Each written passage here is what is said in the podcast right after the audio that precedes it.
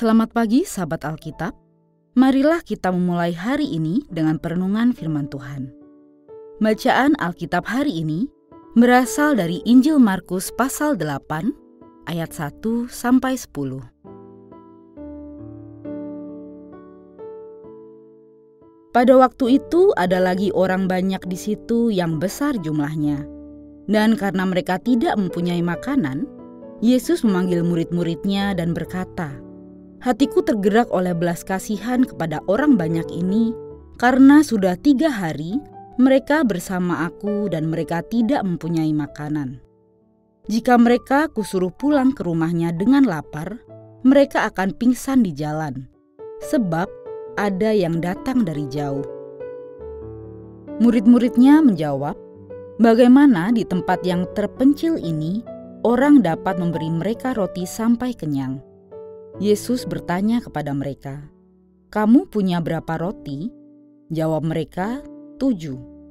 Lalu ia menyuruh orang banyak itu duduk di tanah. Ia mengambil ketujuh roti itu, mengucap syukur, memecah-mecahkannya dan memberikannya kepada murid-muridnya, supaya mereka menyajikannya dan mereka pun menyajikannya kepada orang banyak.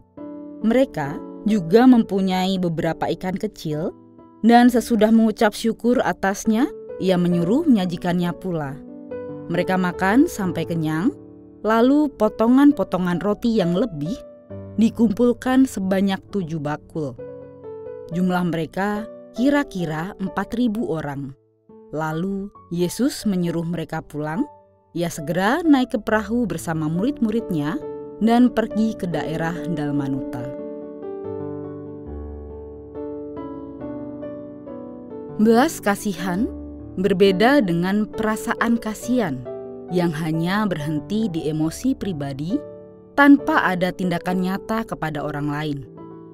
Dalam belas kasihan terkandung hasrat kuat untuk membantu dan bertindak secara nyata terhadap kesulitan yang dialami oleh orang lain. Rasa belas kasihan inilah yang selalu ditunjukkan oleh para penulis Injil terdapat pula pada Tuhan Yesus Kristus dalam pelayanan serta interaksinya dengan umat. Markus 8 ayat 1 sampai 10 menunjukkan hati Tuhan yang tergerak oleh belas kasihan. Pokok persoalannya sungguh amat mendasar, yakni ia tidak mau menyuruh orang banyak yang mengikutinya untuk pulang ke rumah masing-masing dalam keadaan lapar. Sebab bisa jadi akan ada yang pingsan di jalan lantaran ada di antara mereka yang datang dari jauh. Siapakah orang yang datang dari jauh ini? Kemungkinan besar mereka bukan orang-orang Yahudi. Tuhan Yesus peduli dengan kebutuhan orang-orang yang mengikutinya. Belas kasihnya tidak terbatas pada orang Yahudi, melainkan juga kepada orang-orang asing. Sayangnya, Para murid meragu, seolah lupa dengan apa yang sudah diperbuat oleh Tuhan Yesus baru-baru ini. Mereka masih mempertanyakan rencana Tuhan untuk memberi makan 4.000 orang tersebut.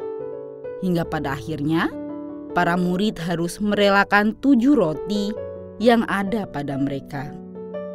Tuhan Yesus mengucap berkat dan meminta para murid untuk membagikan. Mereka juga memiliki beberapa ikan kecil. Ikan itu pun diberkati dan dibagikan kepada orang-orang tersebut.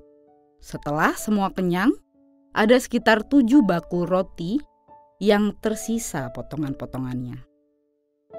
Sebagai murid-murid Tuhan, maka sudah sepantasnya jika kita meneladani belas kasihan Sang Guru. Iman bukan hanya mengenai relasi kita dengannya, melainkan juga relasi kita dengan orang lain.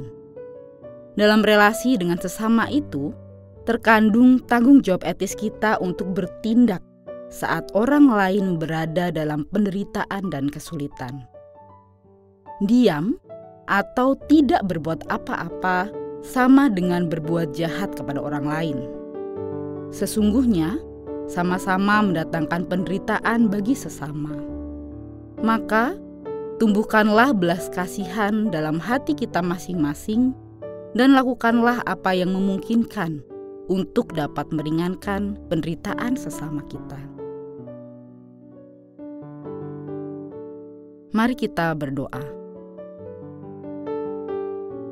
Ya Bapa, ampunilah kami yang terlalu fokus pada diri kami sendiri, hingga kami abai terhadap sesama kami. Ajarlah kami ya Tuhan, untuk dapat berbelas kasih sepertimu, serta mampukan kami untuk memahami setiap perbuatan ajaib oleh kuasamu. Inilah doa kami, dalam nama Tuhan kami Yesus Kristus, kami berdoa. Amin.